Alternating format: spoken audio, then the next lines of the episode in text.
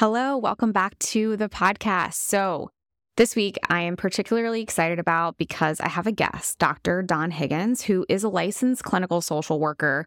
I'll introduce her in just a moment so you can learn more about her background.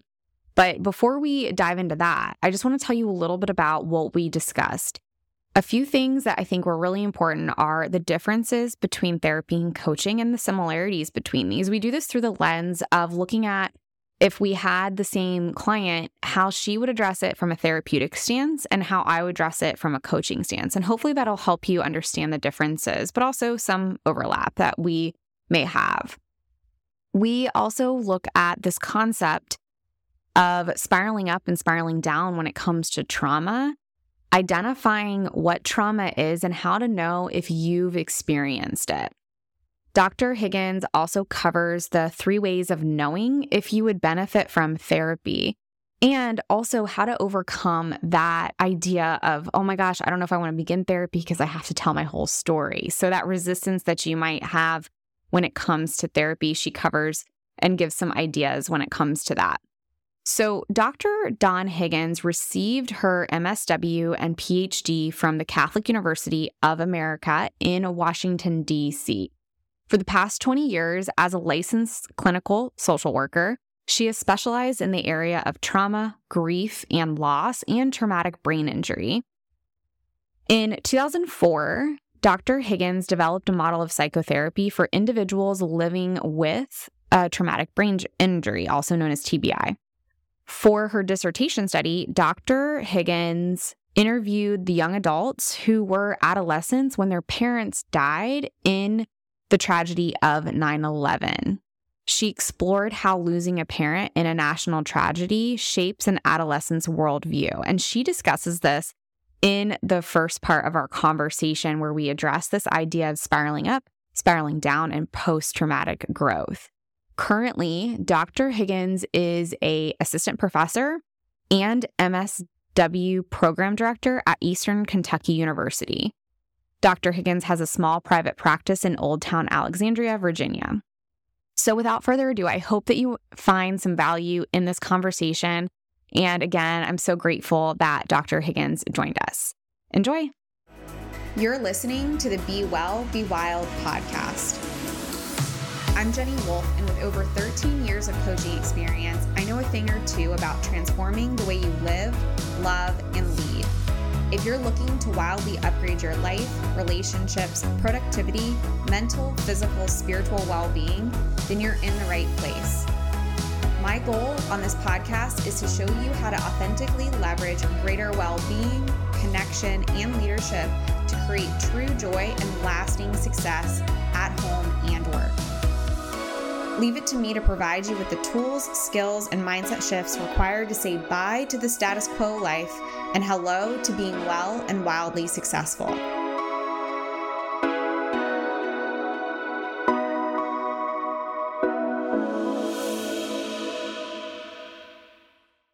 Welcome, Dr. Dawn Higgins. So glad to have you. Well, thank you. I'm thrilled to be here today. Awesome. So let's jump in. The dissertation, when you were getting your PhD, your dissertation was on the children of 9/11, and you shared some fascinating stuff from this. Would you share what you found during this time that you were doing your dissertation? Sure. So I had been working in grief and loss as a therapist when I was pursuing my PhD in social work. And so I wanted to study the children who had lost a parent on 9/11. And what I wanted to do was I wanted to explore how losing a parent in a national tragedy shaped their worldview. You know, I think a lot of times what we do in this kind of research is look at the pathology of things. And I wanted to see really kind of even what the strength maybe came out of that. And so I grounded it in a theory called post-traumatic growth. It's a theory that was developed by a researcher and an academic in California, Dr. Robert Niemeyer. And basically what it says is that when you experience a severe life condition, you either spiral up or spiral down in your level of thinking. And levels of thinking are really based in your values. And so I wanted to see in these different areas of these individual lives, how their life changed, how their worldview changed. And so what I found was that these were young adults that I was interviewing when their parents died when they were teenagers in the World Trade Center and the Pentagon and also on the plane. And, you know, what I found across the board for them in their career choices, their romantic relationships, their relationship with families, they had more of a communitarian paradigm, a worldview, where they wanted to give back to their community. A good example of that would be I had one young girl who was attending an Ivy League school, and she wanted to be a teacher. And her professor said, "That's a waste. You are getting an Ivy League education and you're going to be a teacher." And she was outraged by that. So they wanted to really give back, where sometimes that age group tends to want to be successful even monetarily. So they were just amazing young people. It was an amazing experience. And so those were my findings. That's really fascinating. I love the term spiraling up and spiraling down, because I think it's always used. You know, you hear people use it when they're like, oh, you know, something negative will happen. And then they're like, and then I spiral. And so it's like automatically thought that you're spiraling down. So I love this thought of like, what would it be like to spiral up? And so how would you, you know, define that? Like, or how would we know that we're spiraling up versus spiraling down? Our values change, or what is important to us changes. So an example of spiraling down is when someone does experience something very traumatic and can't cope. So no longer can really survive even in society. You know, a lot of times you'll see individuals who have become homeless, that something traumatic has happened to them, and they just can't almost survive. Versus the person who, I always give the example of Mothers Against Drunk Drivers, right? They lose a child in a drunk driving accident, and they have decided to give back to society and say, let's solve this problem. I want to help another parent not lose a child. That's spiraling up. So yeah, we unfortunately, you know, some people do spiral down, but I think a lot of people spiral up. Mm-hmm. Yeah. I think of it as like, you know, all of perhaps like the pain that we have, that's an opportunity for a lesson and to be able to pay it forward or help somebody else that maybe is going through that. And how can we actually use that to our benefit, but also to other people's benefit? And I, you know, at least, you know, I think about just my own life, and I think, you know, obviously when you're going through something like that, whatever type of trauma it is, or something difficult, or just something, you know, that is challenging for you, that when you're in it, you know, it's hard to think of that. So it's not like, you know, in the moment you're trying to then think about how am I going to give back, or how am I going to, you know, help somebody else with this problem. But I at least think in my own experience that at least gives people hope of thinking, you know, oh, that there's perhaps at some point I will be able to see that there is an opportunity for me to spiral up within this experience, or this experience that I had. Right. And it does, a lot of times will change people's values, right? Because this is based on these levels that are grounded in values. So maybe at some point in your life, it's very important that you get the job that pays the most. You buy a certain home, you get married, you have so many kids, you start to do this checklist, right? And then something happens and you say, well, I don't know that that was that important. My values just changed. Not that those were bad values. It's just that they changed. Yeah. And so we would say that it is better to care about others, or that's moral development theory, right? Moral development theory says when I make a decision, the more individuals I include in that decision, my higher level of moral development. If I make a decision just based on me, that's the lowest level of moral development. We do that when we're young, right? We say, I want to succeed. You know, there's nothing wrong with that, but we develop morally, we grow. And so sometimes an event speeds that up a little. Yeah. Yeah. And I think of it through like a coaching lens of sometimes when I'm having conversations with people is it's just being then conscious of what those values are. You know, I think that they can be sometimes just default, like, well, everyone else is seeking, you know, to get the house, to get the job, to get the promotion, to have that, you know, whatever it is, instead of actually taking a moment to think about, well, what is actually really important to me, and being more intentional about that. And, you know, and I'm thinking about just when we do experiencing something negative that it does, perhaps that's like when we become more conscious, unfortunately, like one way that it can happen, we become more conscious of what those values are. And then it's also, you know, we were kind of touching on that, what we kind of call the midlife crisis. That's really what that's about, right? To get to a certain age and you stop. And James Hollis would say the midlife is 37 years old, right? Which is young today, right? But he says that's kind of the age you look back and you say, what did I just do? Are these things I wanted to do? Was this a trajectory that was laid out for me, expected of me, whether it's my family, society, whatever it is? And that's that kind of crisis.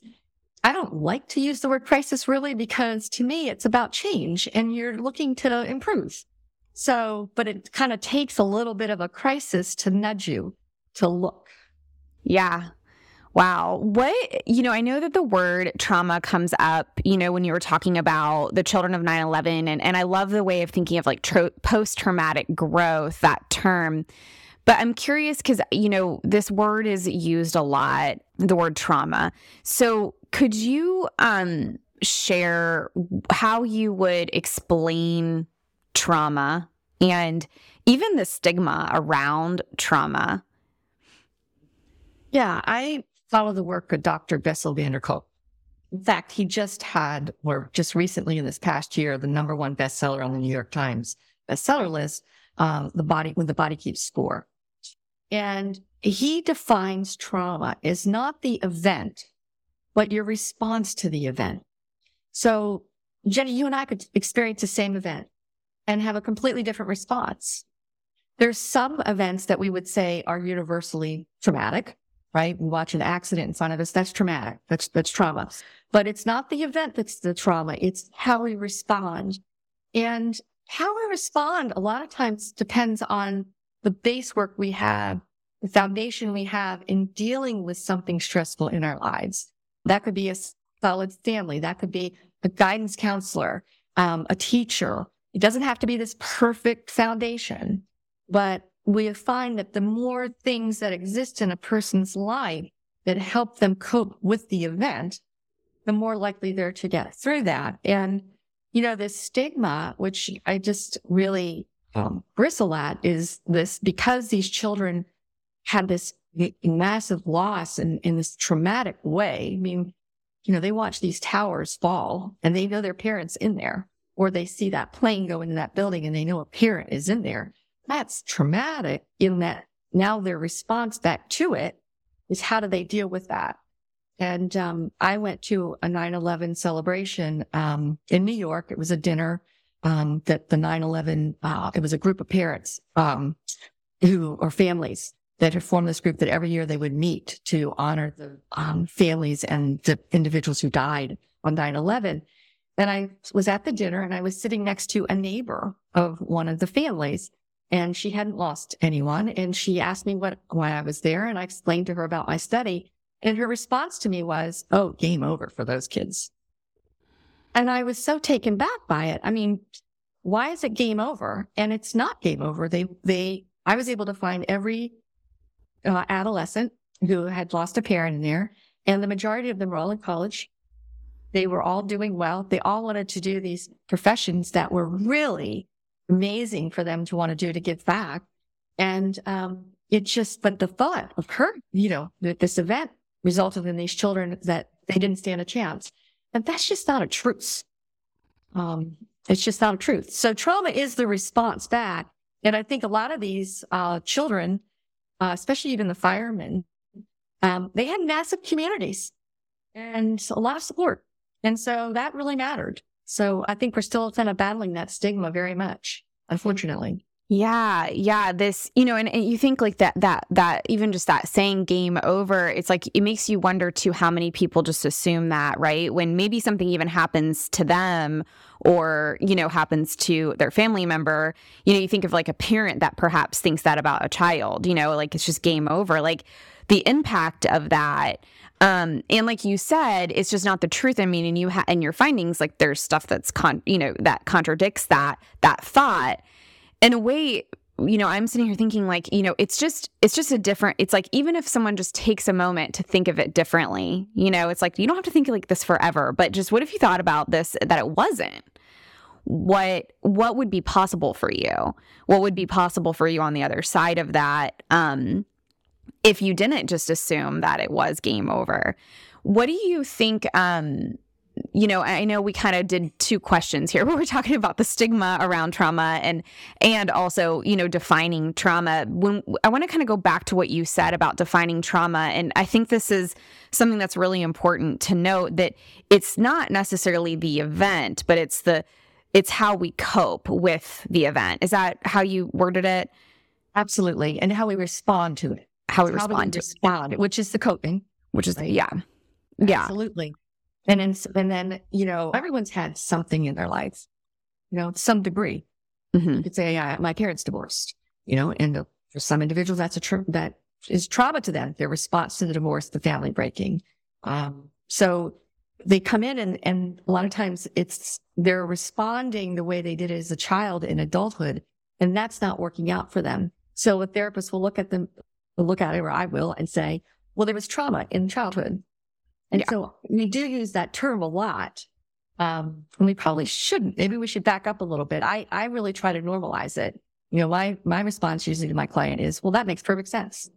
You had that happen. Well, that makes sense why you behave this way. Yeah. This isn't working for you. So now how do we change the behavior? Yeah. Yeah. And it's almost like, it's just like, what was the event that happened, right? Instead of what was the trauma, maybe, you know, that, you know, if we neutralize it of like, what was the event? I know when I was going through my coaching training program, and there was a lot of parents in the group. And I remember one of the coaches, like the head coaches in the group that was teaching us, we were just casually having a conversation. She said, you know, when I realized, she had several kids, and she said, when I realized that it wasn't like, oh my gosh, I hope I don't mess my children up. Like, she kept on saying that. She goes, we just have accepted the fact that we're going to. She's like, I'm going to do something that is going to affect my child. Like, there's going to be some event. And she's like, it could be so small that I wouldn't even notice it. So it's not a matter of don't do it. It's just a matter of that, you know, kind of this acceptance that she said, you know, and it doesn't mean that she's hands up. But I think that just normalized it, that it's like, we're all human and we're going to have these experiences. There's going to be these events that are going to change how we're showing up in our life. One of the things that I thought of when you were talking about trauma and the way that we respond, it's more of the way that we respond to it. I was speaking with a friend the other day, and she gave this example, and I thought that this would be helpful to perhaps, like, you know, take this to understand this concept. But she said, you know, she was traveling, and her friend went on a hike. And when they came back to the car, she found out that, you know, they got robbed. So basically, all of her cards, her phone, her work phone was taken. And she said, you know, the crazy thing is, Jenny, she's like, I didn't freak out. She's like, and I used to just get so upset about stuff like that. And she goes, and I was like, how am I going to get home? Because her driver's license was taken. You know, she's in California trying to make it home. And she was like, you know, so it was a pretty, you know, intense thing of her trying to figure out what she was going to do. And it cost some money and all these things. And she said, but in reflection, she's like, I didn't, she's like, I was really cool, like calm, cool, and collected about it. And I said to her, I said, you're regulating your nervous system. Like, you know, that's progress. Like, that's a sign that you're regulating your nervous system and your response to it. And she was like, well, I've been working on that. And I'm like, that's awesome, you know, to see that progress. And, I told her that one of the things and I share this with my clients a lot, that, you know, when there's these events that happen that perhaps are, you know, frustrating, or a moment where I might get angry or stressed out or whatever, that I remind myself, this is what I've trained for.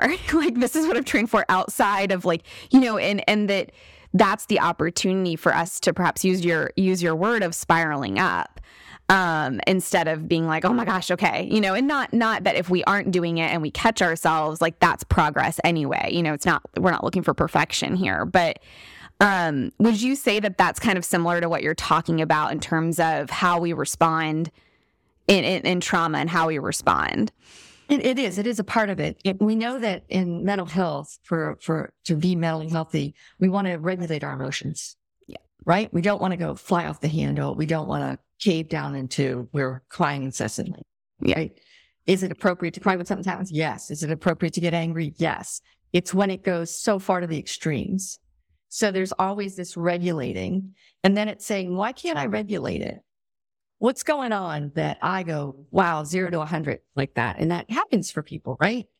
And so we want to regulate it. And a lot of times it is responding to something that happened back in childhood or some event that happened, that we say to ourselves, well, it made sense why I did it way back then, but today it's not serving me well. So yes, to what you're getting at is emotion regulation is a key to mental health. It really is. It's kind of what you see the guy in the store, right? Who flies off and everybody retreats and, and maybe he has a right to be angry. It's that he's gotten to a level where he can't regulate his emotions. And so that's our goal. That should be our goal always, to be able to regulate our emotions. Yeah. How do you know, and I think you kind of touched on this, but say someone's listening and how do you know if you've experienced trauma? Let's say you haven't gone to therapy or explored this. How would you say if someone knows if they've experienced it or not? If you're struggling in some area of their life, a lot of times it's personal relationships, and a lot of times it's also work. Mm-hmm. They may be a manager or an employee, and they're not getting along with people at the office. Or they go home and they're upset by most things that are happening. That's probably because it's touching on something they've experienced that was traumatic in the house.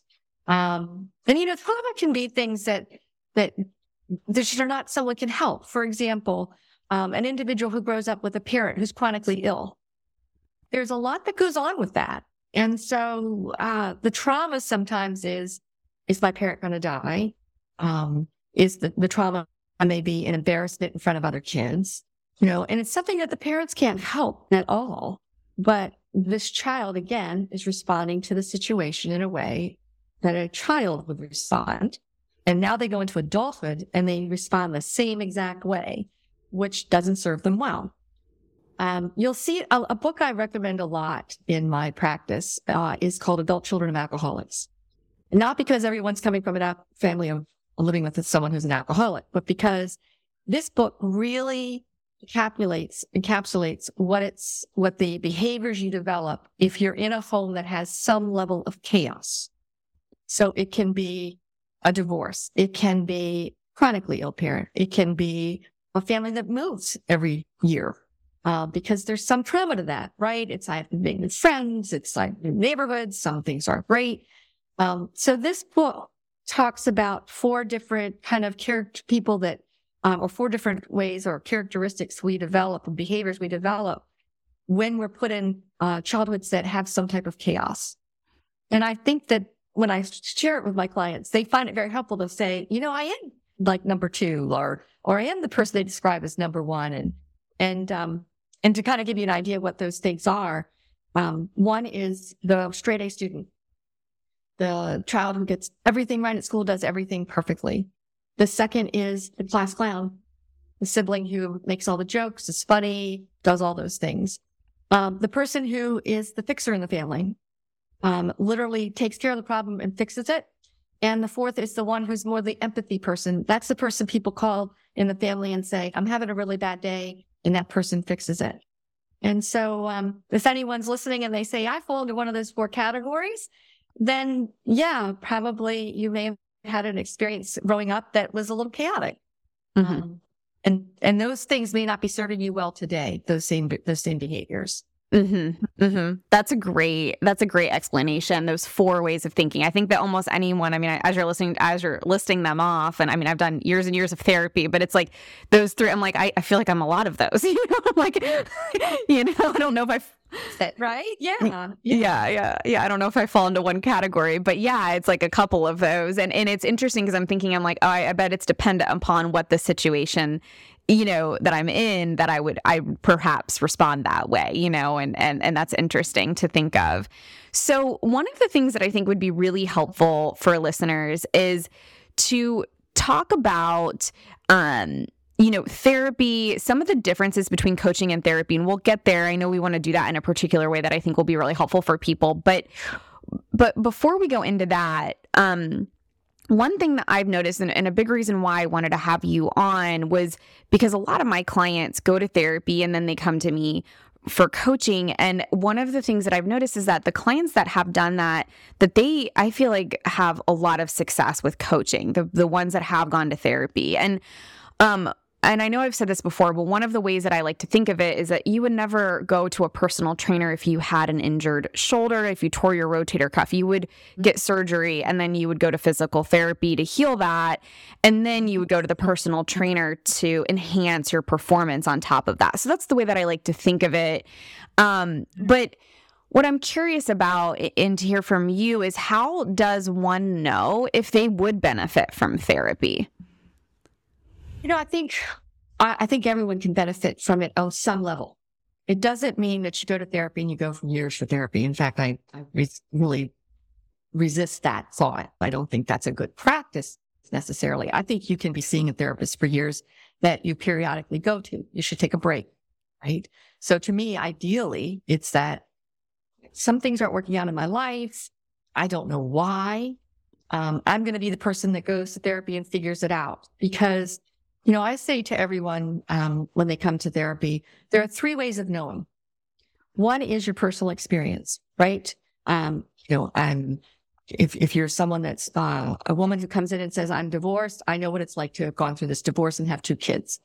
Then the second way of knowing is, what are the people in society that you compare with? You may go to a support group of single moms, and then you say, oh, wow, they did this. Okay, so that's another way of knowing. But the third way is the research. And what does the research say? And that's what a therapist should bring to you, so that when you say, you know, I went through this divorce, I have my kids, here's what's going on, but it's not working out. And, you know, my neighbor Sue over here, she does it like this, and it's not working either, or these things are working out, and I don't know how to handle this. As a therapist, I come in and say, okay, here's the healthy way of doing this. Here's the healthy behavior. One example of that would be triangling. You know, I think it exists everywhere, in families, among friends, in offices. And Murray Bowen, who is a psychiatrist out of Georgetown, or was a psychiatrist out of Georgetown, developed this term, or identified this, in relationships and families. And that is where you would have, let's say, a mom, and her son does something where it upsets her. Maybe he wouldn't come by and pick her up and take her to the grocery store. So she gets on the phone with her daughter and says, you know, I'm really upset with your brother. He won't come get me and take me to the grocery store. It switched my feelings terrible. It's just, I'm so upset today. Then her daughter picks up the phone and calls her brother. There's the triangle. Why didn't you pick up mom? Can't you do that? Why are you being so selfish? Where does the fight land between the brother and the sister? Relationship should stay between the mother and the brother. So I will have clients come in and say that, I'm so angry, you know, my husband did this, and, you know, she brings a third party in. She doesn't want to confront it with her husband. She wants another person, like her daughter, to go in and tell her husband, hey, you shouldn't treat mom like that. The relationship should stay between the two people. So that's an example of taking the research, saying, here's the healthy way to do this. It doesn't matter what your neighbor Sue did, or tells you how to do it, how to handle your husband. Come into therapy and let the therapist tell you some strategies in handling that. The first two are valuable. I don't want to ever discount the personal experience and what your neighbor's experience is, but that third one is the one where you get the guidance. And so that, to me, is the value of therapy. Mm-hmm. And you don't have to go forever to do that. You should go for a period of time. Your therapist should say, this is what you're going through. I think we should see each other for 3 to 6 months. And then at the end of the time, I think you evaluate and say, is my life changing? Are things getting better? If they're not, then maybe you need to find a different therapist. Yeah. I think that's really important, you know, because I love that you're saying you don't have to go forever, right? Because I know that I've talked to some people that they've been like, you know, I don't really know if I'm getting any better, but I'm going because I feel like I should be going. You know, I think it's an important thing to pay attention to, you know, is your life changing? Is it supporting you? And, you know, something that you and I talked about previously, but also I think that this is some overlap between coaching and therapy, is this idea that sometimes you don't know what you don't know, meaning, you know, until you actually go and you speak with a therapist or a coach, you know, or someone that is really like a biased person in the situation, and you trust them, that you don't really know, how you might be getting in your own way, or how, for therapy, how the trauma that you've experienced is actually getting in your own way, and you maybe are experiencing these patterns. And perhaps I've heard clients say to me, that they're like, well, I've just kind of, this is what I've accepted, right? It's like, well, no, this can change, and you don't have to accept it to be like this. And I think that triangling example is probably something that a lot of people can relate to, of just being like, oh, like this is something that I could work on in therapy and understand what is actually a healthy way of showing up in a relationship. But I use that saying often, like, you can't see the picture when you're in the frame. And the purpose of getting a therapist or a coach, depending on what we're looking at addressing, is going to be the benefit of having that person, reflect back to you what's happening. And like you said, you being able to tell them, hey, this is actually the healthy way, and here are some strategies that you can do in order to change this situation. Right. And I think the other thing that a therapist should bring is that this objectivity, so that, I'm not a friend, and you're explaining this is going on with this relationship. And so I ask a question, just a question, right? And it doesn't mean I'm not here to tell you what to do. It is your decision. But if I have a client that's coming in and they're in a very bad relationship, a romantic relationship, and a lot of things that happened, I find the question a lot of times I'll ask is, for men and women, well, what needs to happen for you to leave? What would make you leave? So now you have, okay, I'm okay with taking this, this, and this. I'm very tolerant of this. But now I know consciously what wouldn't be okay. And sometimes it takes that third professional party. You don't want to hear that from a friend, right? Because that feels judgmental. Instead, as a therapist, I'm trying to say, okay, let's get a baseline here for you. And you know what? If that does happen and you still want to stay, that's your choice. But you're coming here to try to figure it out. And that's, to me, what a therapist should help a person do, is also have that objective, professional view of what's going on in your life. Yeah. I think that's huge. And just you mentioning, too, the years and years of therapy. I know I might have already said that, but it's like, I think back, like, I did go to therapy for a really long time, and I'll just share from my own personal experience. For 10 years on and off, and more than others at some points, I think when I started, it was like twice a week, and then it was like once a week, and then, it went down to like once a month, and then, it was like on and off, which just went like kind of as needed. And I think, just letting people know, like, that's how it can be, and you work with your therapist, like, in partnership with them to figure out what they think would be supportive for you. But I know for me that, at some point I realized, like, I kind of just kept on going because it was comfortable. When I knew what the skills were, it's like, I could almost, my therapist that I worked with for a long time, her name was Tina. And it was like, I could, I could know what she was going to say to me in certain situations, which was helpful. It was so useful. I was, because I even said to her when I came, for the first few times, I was like, I wish I just had a little Tina on my shoulder, to remind me of these things. And then it was almost like my wish was granted, because I was in situations and I would be like, I know what Tina would tell me, and it was helpful for me to then be like, okay, I can course correct now in that process. Yeah. And to add on that, Jenny, what when you find a therapist that has the skills, the education, is a reputable therapist, okay, and you step in, the reason change occurs is because of therapeutic relationship, period. That's what it comes down to. So you trusted Tina, you trusted her, right? And then it's hard to walk away from Tina, right? Right, it's hard. And so, I find a lot of times when I'm working with clients, we'll get to a place where I feel like, okay, you're doing okay. So why don't you take a break? And I think sometimes they're shocked by that, because what do you mean you want me coming every week? And my therapist is breaking up with me. Don't you like? And, and I like my clients so much, and it's just, but that's my job. My job is to say, okay, you're doing okay, but you can call anytime and come back.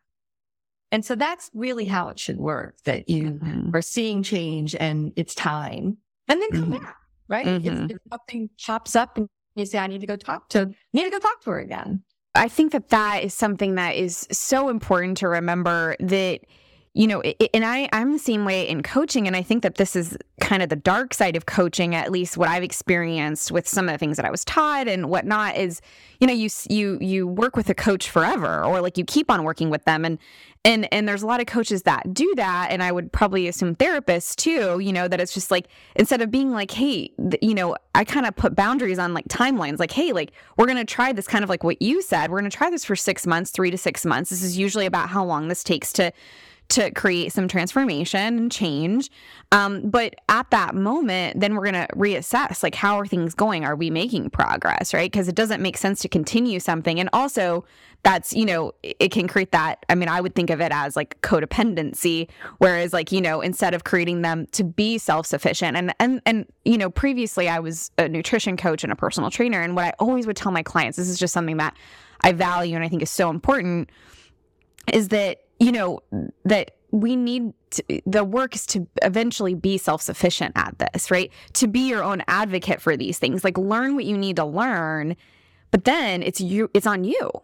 And that's actually empowering, which sometimes it's like, oh gosh, I don't know, you know, but like, it's a good thing. Like you, when you tell your clients like, hey, you know, I think you're doing good. You know, you don't need me. That's something to celebrate, even though it's like, oh gosh, you know, I'm leaving the nest, but you know, and I know that I find my clients, you know, we call it completing, when we're, you know, getting done, we do these certain exercises to set them up for success, you know, and they're like nervous. And I'm like, I mean, but that's a good thing, you know, I'm like, this is good, you know, and it's something to celebrate. So, I think that that's just something, you know, being on on this side of it, working with a therapist and also then being a coach is just like something for people to be aware of, is like, pay attention to that. Is your therapist relying on you to pay their bills, or they genuinely want to help you? And this is where what you were saying, you know, it's the same thing with coaches too. It's like, what is actually their intention here? Do you trust them? And is that relationship, you know, healthy? Right. And so I'm a professor at university and I teach graduate social work.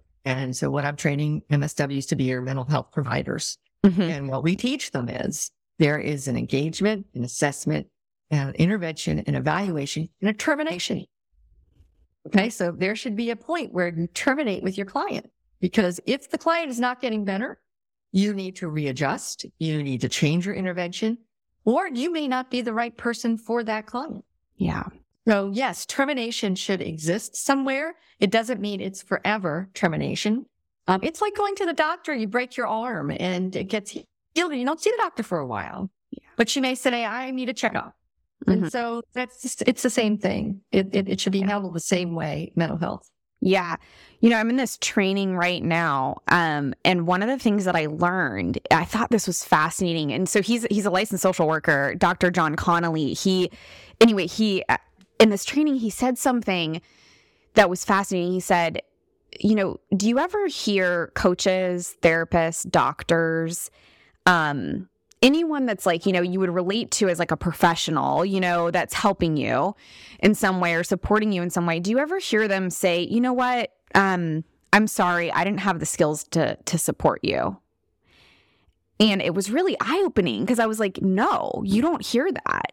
And how many times do you think, you know, people have perhaps gone to therapy and it hasn't worked for them, and they now are taking on this belief that, oh, well, I'm broken, it's not going to help me. Instead of thinking, well, perhaps the coach, the therapist, the doctor, whoever you went to see, perhaps they didn't have the skills to support you. Right. That's right. And as you do an assessment as a therapist, when a new client comes, I do a free, you know, hour. Let's talk about what's going on. Tell me your story. Why are you deciding to seek a therapist? Have you seen a therapist before? Did it work? Why or why not? Those are all really important questions your therapist should ask someone that you're interviewing.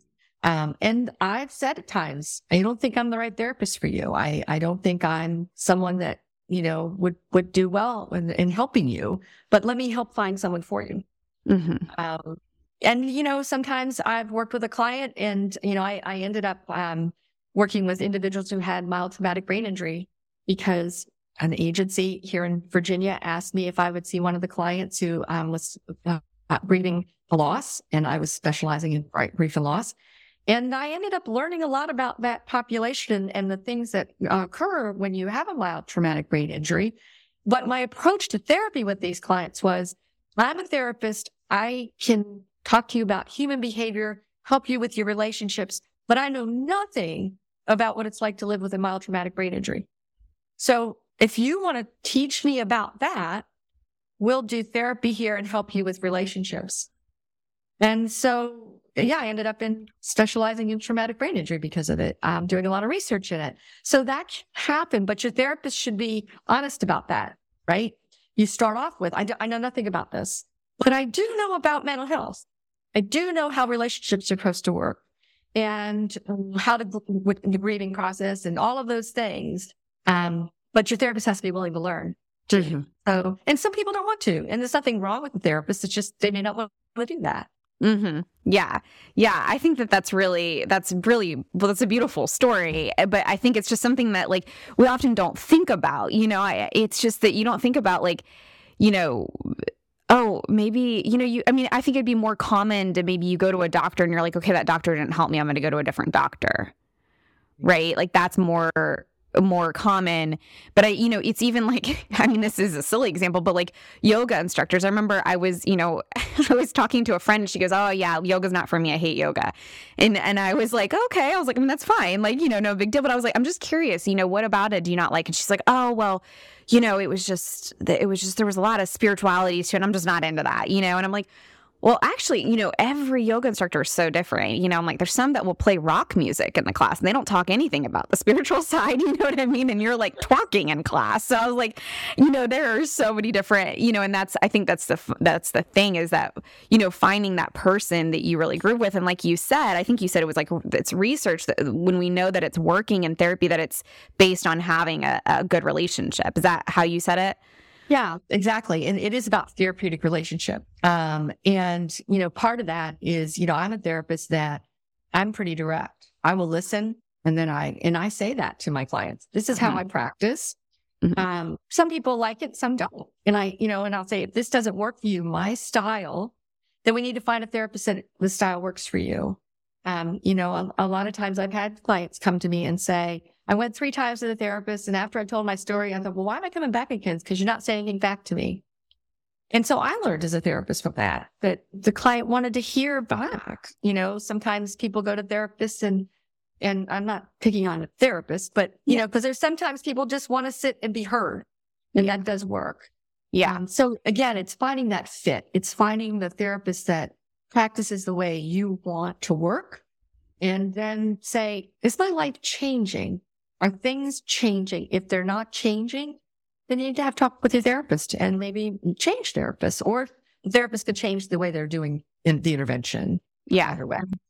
Yeah. Yeah. And I mean, I think it's like, get also just like if you change therapists, like you're going to get different perspectives and a different experience, just like with coaches, I mean, it's the same, like very similar in terms of that. It's like, I encourage my clients, like, hey, talk to other people. Don't just talk to me. You know what I mean? Like find out what, what you're interested in, what excites you, and what, where you feel like it feels like a good fit. And I think that that's something that is overlooked. It's like, you might just think, oh, I found this one person. Okay. I go and interview them. And that is something. And I'm curious what you would say to the person that I feel like this is kind of like a joke where, and you and I might have talked about this at some point too, where you're like, oh, well, I don't want to go to a new therapist because I have to tell them my story, and I have to go into all the detail again. So, and maybe even the person that hasn't already done that, right? Maybe they don't want to die. They're like, that's kind of like the thing that's maybe preventing them from going, whether it's,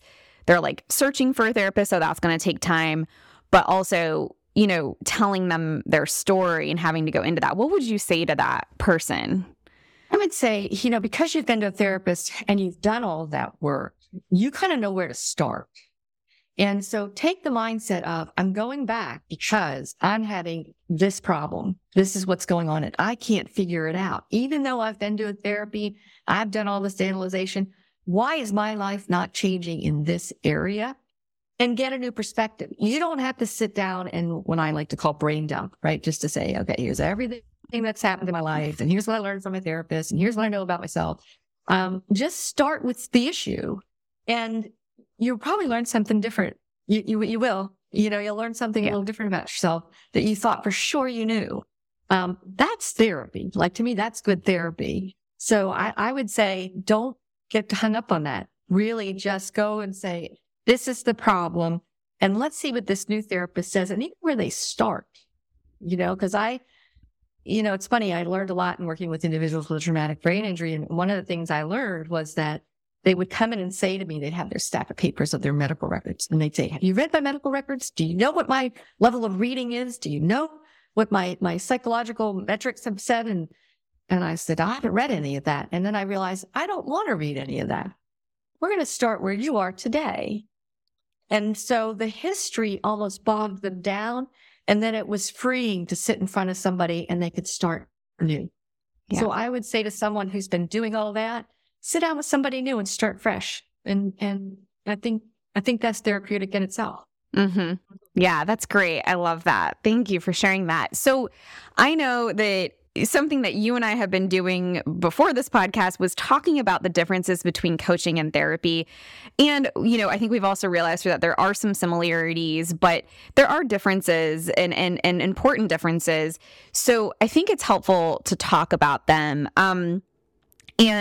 One of the ways that I thought that this could go well and how we naturally just kind of started talking about the differences was giving examples of, if we had a client that was like this or was, struggling with something specific, how you would address it and how I would address it. So how you would address it from a therapeutic, place, and then how I would address it from a coaching place.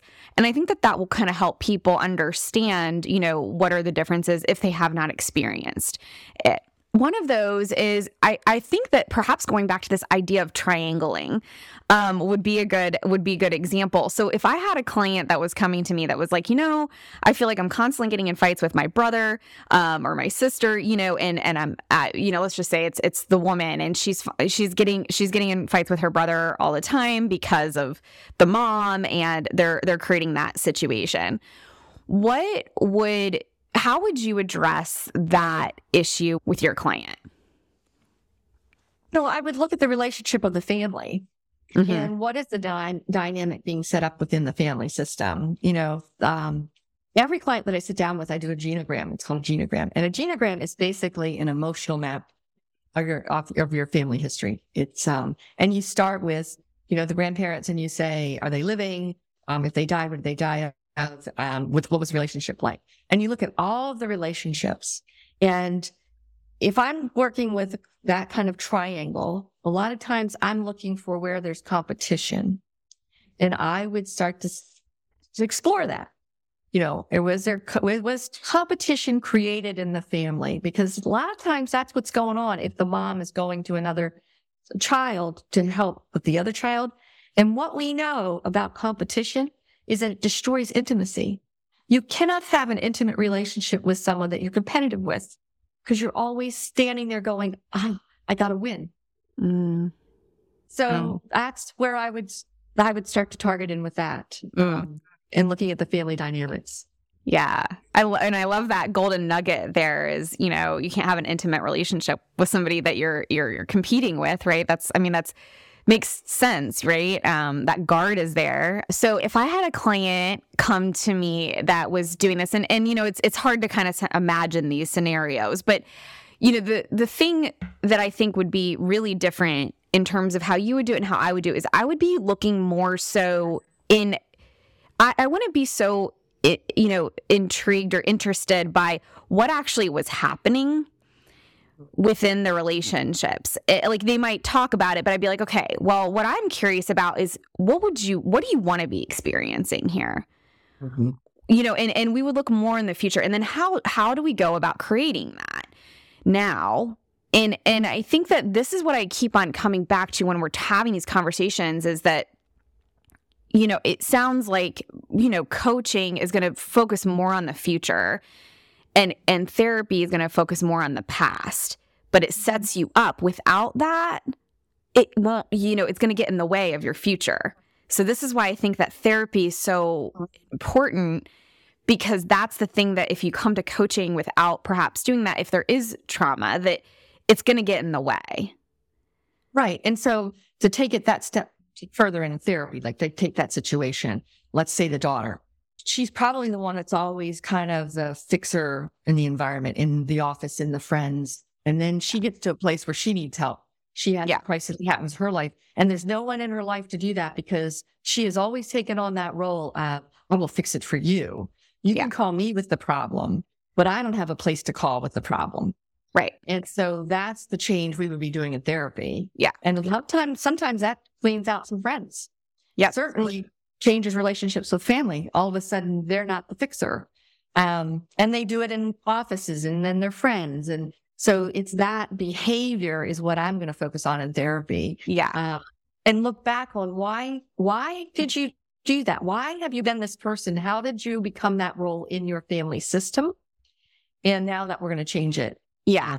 And what's so helpful is like that, let's say that woman did come to me, she would know this. She'd be like, I tend to be the fixer in relationships. So that's something that I can support them to continue to break up, to create the new beliefs. But they come into the conversation already knowing, oh, well, I'm this way because of this, right? But I'm like, okay, and what do you if you don't want to be that way, where else are you doing that? This is always something that we look at in coaching, right? Oh, if I'm experiencing this here, where else am I experiencing it? Because I'm probably experiencing it somewhere else. So then now we're sometimes more motivated to change it because we can see that it's showing up in multiple areas. Now we know that that is perhaps, a pattern for you. How do we create the new one? What does that look like? Right. And see, the therapy phrase I would say to that client is, where does this feel similar? Mm-hmm. That when you have that experience, where does that feel similar? And then they usually revert it back to something that happened in childhood. It felt similar when I had this experience with my mom or my dad. Mm. So it sounds like you're trying to get the pattern stop. And I'm trying to get the pattern stop, but I want to start back with, where does this feeling that you have, what is it similar to? Yeah. Yeah. And this is why, just from my own experience with doing therapy and then going into coaching, for me, because I was in therapy for so long, when I did start working with a coach, and I was really nervous about that. And I was all like, what is coaching? How do people become coaches? And the difference, a big difference between coaching and therapy is that coaching is not a regulated industry, right? So this is where I tell people, I'm like, actually I would encourage people to be skeptical of coaches. I think that it's for good reason. And so to do your research and to perhaps get a referral, and go that route. But, I think that, for me, when I did search and I went from therapy into coaching and I went back and I did both at the same time. And I actually have a lot of clients that do both. But for me, it was, it was really refreshing for me. And I just want to mention this because I felt like I had talked so much about why I was the way that I was. And perhaps this was just the experience with my therapist, but it was helpful to just almost like, I want to say it's like this like tough love a little bit, like no more talking about it, like not no more talking about it, but just like, what do you want? Like, let's focus on that. Like, let's, and it was like, we do talk about goals and every coaching experience is going to be different. But with me, there is that facilitative part. And a lot of people think that that's all that coaches do, where it's just that, just like goal setting or that structure facilitation. And that is like not even half of it, right? More of it is this, we're working on the beliefs and the values. We're figuring out what are those values? What is important to you? How do you want to be living your life? What do you want to be experiencing? And the process, of going through like developing that clarity and getting to know yourself, which is what you do in therapy. So there's similar things there. But I think that foundation, at least, and I can't speak for everyone, but I know for me that it's been, if I didn't have that foundation, and I mean, I wouldn't know any differently. So, who knows, but what I would say is that if I didn't have that foundation in coaching, I just don't think that, or that foundation in therapy, I don't think that coaching would have been as effective for me. Yeah. But I think they bring, they're very parallel. I think they very much parallel. When I talk to you, I've said to you, I think sometimes you are doing some things that therapist does. Mm-hmm. On this parallel side, I do think it is not just going back, but it's sometimes you think of clients who say, I have a norm that is not working for me. It is a norm for me to when I have some event happen in my life that's very upsetting, to go home and cry by myself. Okay, that's not a good norm, right? But that's that person's norm. Yeah. And then they say, I don't know how to handle it then. I have no idea how to reach out. So I think when we talk a lot, Jennie, I think in terms of the emotional side over here, mm-hmm. I think your side is also healing emotional side. Yeah. And but we're both setting goals. I think we are both setting goals. Yeah. Yeah. I mean, I think, and this is the thing, and this is why we wanted to do this, because there's a lot of gray area. And I think it's like the language around it is different, but there's a lot of those similarities. And I mean, like I use a feelings wheel with a lot of my clients, and that was something that I got from therapy. I talk about nonviolent communication, with my clients, and that's something that I learned in therapy. But those are tools, and just like any therapist is going to give you tools and strategies, a coach does too. And so the one thing that I think that was helpful for me, the way that I thought of this is, to go back to the physical therapist example and a personal trainer is like, you would, if you had an injury, you would go to this physical therapist, you would work it out, and then you would go to the personal trainer. But there's going to be some overlap within that area and you might have to go back to physical therapy if you perhaps tweak that part again, right? So there's going to be some overlap. Like, it doesn't mean that you're going to stop doing all of the stuff that you learned in physical therapy when you go to the personal trainer. Like, they're going to actually support and connect those things together. And the way that I look at it is like, this is why I think a lot of my clients, they benefit from doing both or going back and forth because there is a fusion and there is similarity between the two. It's, hopefully this is helpful. Hopefully we're not confusing people more. I know. I think if I drill it down somewhat, and I know you correct me if I'm mischaracterizing this, but I think I'm focused on the emotional side of it and the mental health, mental and emotional side of this, right? And then where is this coming from, even though I have tasks? Because one thing that we won't do in therapy is I will not see a client who's seeing a therapist. You cannot have two therapists working with the same client. Oh my gosh, yeah. Because if you come in and you tell me a story that's going on and and I give a perspective of it from a professional point of view, they then the client will go to the next therapist and say, well, okay, what do you think? And they start comparing, and it kind of takes away the trajectory. It's kind of like it loses momentum because now it's sort of a smorgasbord. I'm going to take this from this therapist and this from this therapist.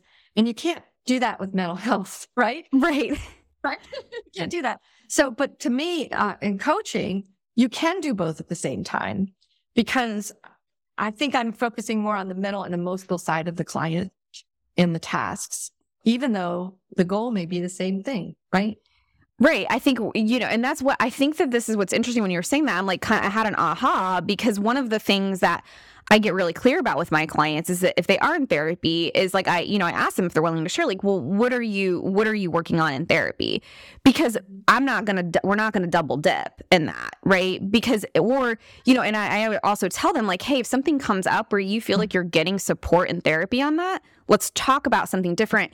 And it might be something like, oh, they're dealing with, a lot of anxiety in certain areas of their life with their family. And so that's what they're working on in therapy. And what I'm doing is supporting them to look at, okay, well, what do you want? How do we create the experience that you want moving forward? But, they're going mostly into those, like, and I mean, I do emotional regulation, my back, like I have the yoga certification. So I talk about nervous system regulation and emotions and things like that. But again, it's different because I'm focusing more on like, what do you want to be experiencing?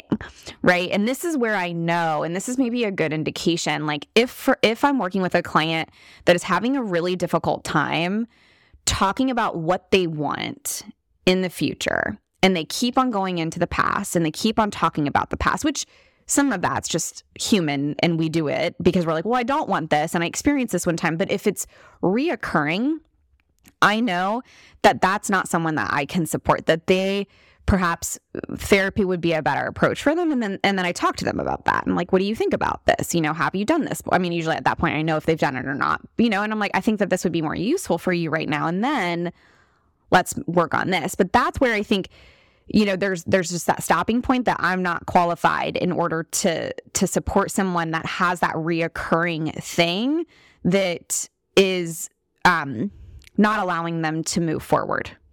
And I would say, and from the therapist's point of view, that recurring thing is probably the response to a traumatic event.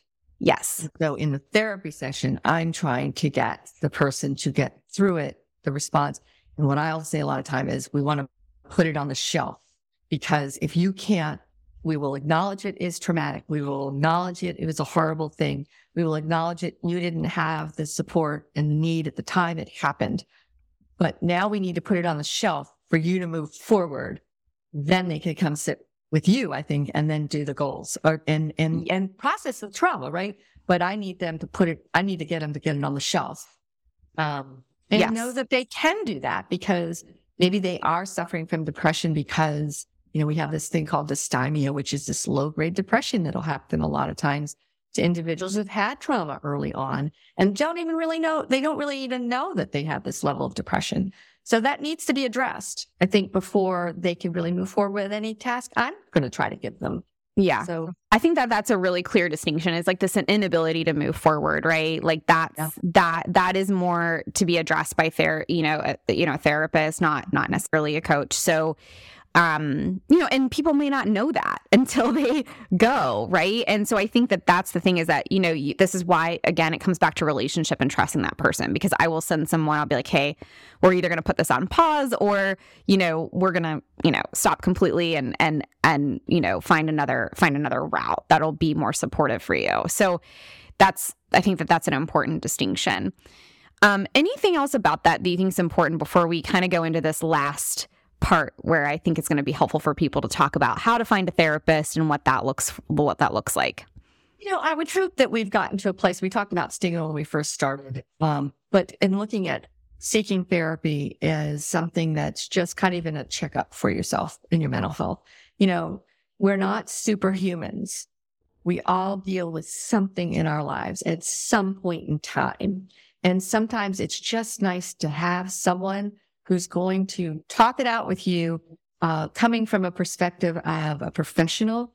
Confidentiality is huge in therapy, that you should feel that you can share with your therapist something that's never going to go outside of those walls. Yeah. And I'm vigilant about that with clients' confidentiality. So I would hope people look at therapy like that versus there's something wrong with me, I need to see a therapist. You know, it's really just someone to go to and help you figure something out. Yeah. Yeah, and I'm so glad that you brought it back to that, because I know we wanted to address that and the stigma around it, which is really important. I know that this is the routine that I get into where I think it's so normal because I've done it and a lot of people around me have done it, but right, we realize like it's not, there is still this stigma around it. And if we can start to relate to it as something, as a checkup, just like you would go to the doctor, you know, once a year to get your blood work, you know, perhaps this is something, especially if you've never done it, that you could just go see, hey, you know, I want to explore this and figure out if this is something that can support me. And I think that that's really important. One other thing that I think that I've been kind of getting curious about, and if this is helpful, is just like, if you are someone that is in therapy and if you're comfortable to just start talking about it with other people that you are in therapy and that it has helped you, you know, obviously, with your trusted people, you don't have to go out and do a public service announcement, but you know, hey, if you're motivated to do it, great. But I think if we can start talking about it more, I think that a lot of people don't know that there's really successful people that you would think that, oh, they don't have anything going on, right? That are in therapy or that are getting support or they have been in therapy for years. And I think that this is something that if we perhaps just talk about it more, that it will hopefully be more normalized and people will be like, oh, you know, maybe I should go get that checked out too. Yeah. And that leads also to the other thing is that your therapist should be a therapist. And if you look at all the research on this, in fact, I had someone who I was out socially, and he was a judge, and he said, "Are you seeing you're a therapist?" "Yes, I am." "Are you seeing a therapist?" And I said, "Yes, I've seen a therapist." And he said, "Because that's so important." And that is important, because if I don't know that I'm mentally healthy, how can I help someone be that? Yeah. And so, your therapist should see a therapist too. And in the same way that I do, I go for a while, I stop, I may come back. But yes. The therapist should see a therapist. So yeah, it's like if you were working out with a personal trainer that never worked out, wouldn't that be weird? Right. Exactly. So, and it makes I feel a better therapist, because I know what I like. Like when the therapist did this for me, I was like, but she did that. I like that she asked me that. That was helpful. And then I learned different techniques from her. And then I learned about myself and why I would respond to a client in a particular way sitting in a session. Those were all really important things. Yeah. I think it's just plain mental health, keeping yourself mentally healthy. Yeah. It's just a way to do that. Yeah. And seeing a therapist, I think another thing, at least in the coaching industry, is like education. Like, are they doing trainings? Like, what are they interested in? Are they doing other trainings? Like, I've done a manifestation training because my clients kept on asking me about manifestation. I was like, I don't know about, like, this isn't something that I'm familiar with, but I'm curious. So, I'm going to go learn about this. And now I'm doing this, this hypnosis training. And it's like, it's fascinating. And I'm like, so I think it's like also, and you can see this, which leads into our question, you can see this on certain platforms about therapists. What are they, what are the other works, what are the other things that they do? Just like for me, like I do include mind-body connection work. I have people do somatic practices that support them because I find that, research shows that is effective. And so I think that this is important to be like, okay, what else, what other trainings does my therapist have? And is this something that's, interesting to me? And you can ask that because, so I'm an LCSW, which is a licensed clinical social worker. Mm-hmm. In the state of Virginia. And so I'm required to take continuing education classes. I have to have 40 credits within 2 years. And so that's a lot of credit hours. Mm-hmm. And so I choose what, conferences I go to, who I follow. And yes, I bring it into my practice. Last August, I did one on mindfulness with Dr. Gabor Mate, who I just love. And so I can bring it right back into the therapy session and talk about that work. And so an LCSW, we are required to do that. But yes, what is therapist interest? Where do they tend to go? What conferences do they go to? That's certainly a legitimate question to ask a therapist. Yeah. So let's look at that. What would you say is the best way to find a good therapist? I'm a big fan of Psychology Today, and that's a website, psychologytoday.com. It allows you to go on, and I'm on there, and everyone that's on there had to go have their credentials checked. You had to and have no violations. Mm-hmm. I would say I would go on and look. If you're looking at me, I would go into Virginia, in the state of Virginia, and I would look up my license and see if I have any violations on it. And then I would look at what areas I practice in. And a lot of therapists will give a free consult. Not everyone, but I do. I'm a big fan of that. I think it should be, it is a personal decision. And if everything else is checking out for you, that you feel like, oh no, I think they have the experience, the credentials, but now do I like them? Because if you don't like your therapist, it's not going to work. So, to me, that's really what it comes down to. Making sure you checked all the boxes over here, and then do you like them? And do you like how they work? Not everybody wants to be given the tough questions. And then some people do. So that fit. It's got to be a good fit. Mm-hmm. What are some of the things that, like, let's say if they're brand new to this, and I know you mentioned some of this stuff, like let's say we're on Psychology Today and we're looking, locally and whatever, what are the things to actually look for? There's a difference of our degrees too. And, mm-hmm. A psychiatrist will tend to, because the insurance companies have kind of dictated this a lot, right? A psychiatrist is you would need a psychiatrist if you find that you've been recommended to get medication. That's what the psychiatrist does. He prescribes the meds. He will also do therapy as well. There are psychiatrists that will Most will work with a psychologist or an LCSW along with the medication management. A psychologist is similar to a psychotherapist, which is what I am, an LCSW psychotherapist. But they've also been trained more on testing, more, I would say, pathology focused. And that's not to say a psychotherapist can't do that. So I'm so hesitant to say one can and can't. That's not the truth. But if you're looking for something that's more of a life event that's happened, that you're going through a divorce or have had a loss of a spouse or your job isn't working out, I may look at an LCSW. And an LCSW is going to take an approach of a person and environment. That's the paradigm of an LCSW.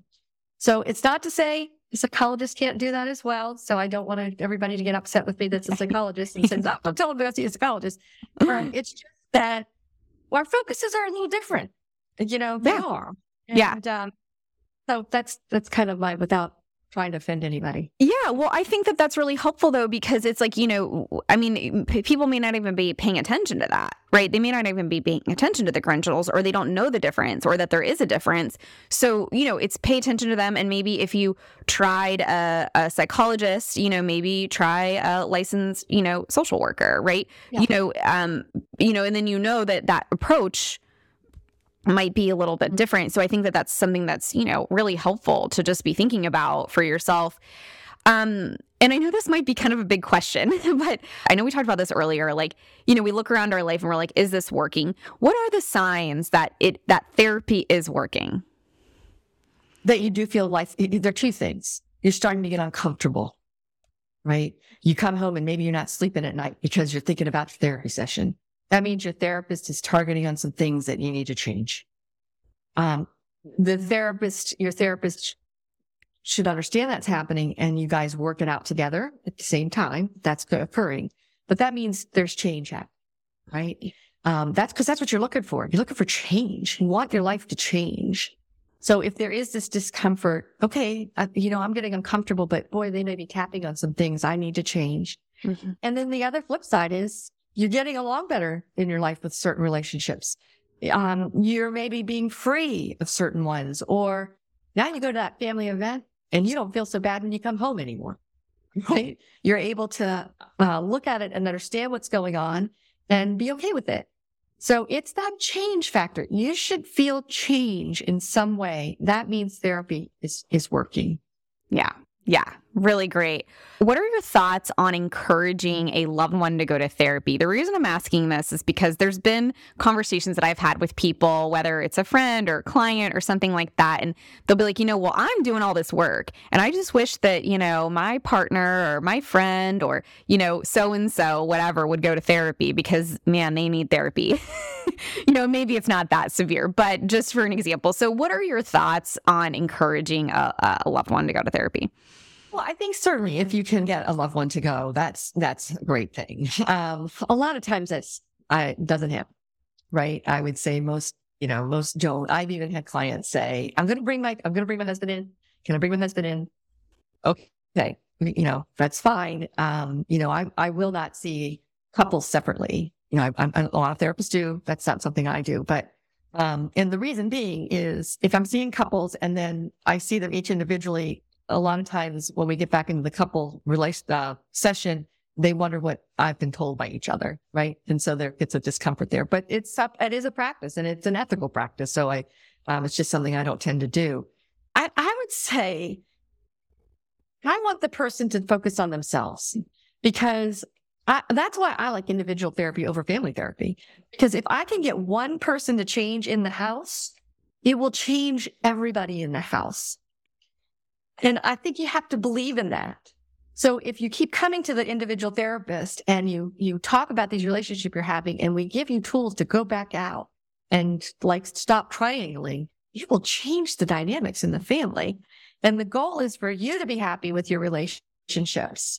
It'd be great if your loved one goes, but I don't tend to try to get the person to figure out how to get the other person to go to therapy. I try to get the person to understand if they make changes will happen in those relationships.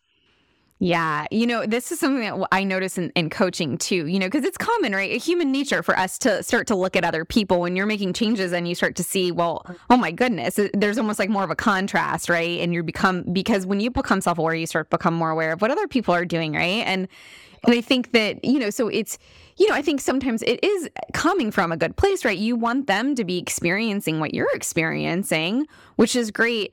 But I think, you know, reminding yourself that there is a natural ripple effect by you focusing on you, and that naturally will inspire other people to get curious, and maybe just, you know, maybe they'll get curious eventually, right?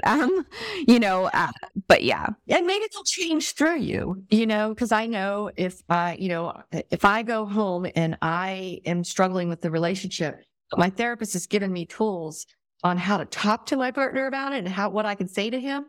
That changes the relationship. Yes. Right?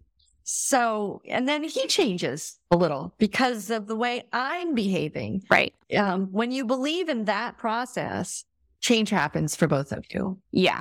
It's not that you have to get your partner or your spouse to be able to do that. Yeah. Yeah. That's really reassuring. That's awesome. That's awesome. Well, are there any other things that you would like to share before we wrap up here? Well, this has been great, Jenny. I think we've had lots of conversations over the last year about the difference between coaching and therapy, and they both are so valuable, you know, and, so I appreciate you doing this podcast, and I hope people learn from some of the things on what the difference is between the two, and they both really are helpful in your life. Yeah. Thank you, Dr. Dawn Higgins. I'm so grateful that you took the time to do this. And I hope that it was helpful for other people. I know that I've gotten a lot of questions and people reach out to me that they're not sure. And hopefully this gives them a little bit of guidance on what's next for them. But we'll put all of your contact information in the show notes. But anything that you want to share in terms of how people can get in touch with you or find you or see what you're up to? Sure. So I have a website called therapycliffnotes.com. And what I have been doing is reviewing books. They can be fiction, nonfiction, and reviewing them through the lens of a psychotherapist. And so I've been doing some lectures around Alexandria, Virginia, and been going to book shows and recommending books and kind of 3 points you can take away from these novels, or they're not all self-help books. They're all just books, and what we can learn from them. So you can find me on there. BeCliffNotes.com and see what you think. And I'd love to hear what people's thoughts are on that too. Yeah. Yeah. That's so cool. I'm really excited to go check that out because I'm a book nerd myself. So I'm sure the people that are listening that hear that it's, really fascinating approach to books and a different way to look at it. So I love that.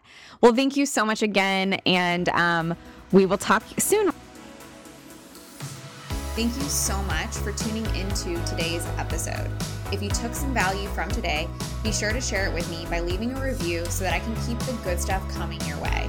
If you aren't already following me on social media, come soak up the inspiration on Instagram by following along at WellWolf or visiting the website at wellwolf.com. I can't wait to connect with you on the next episode. In the meantime, be well, be wild.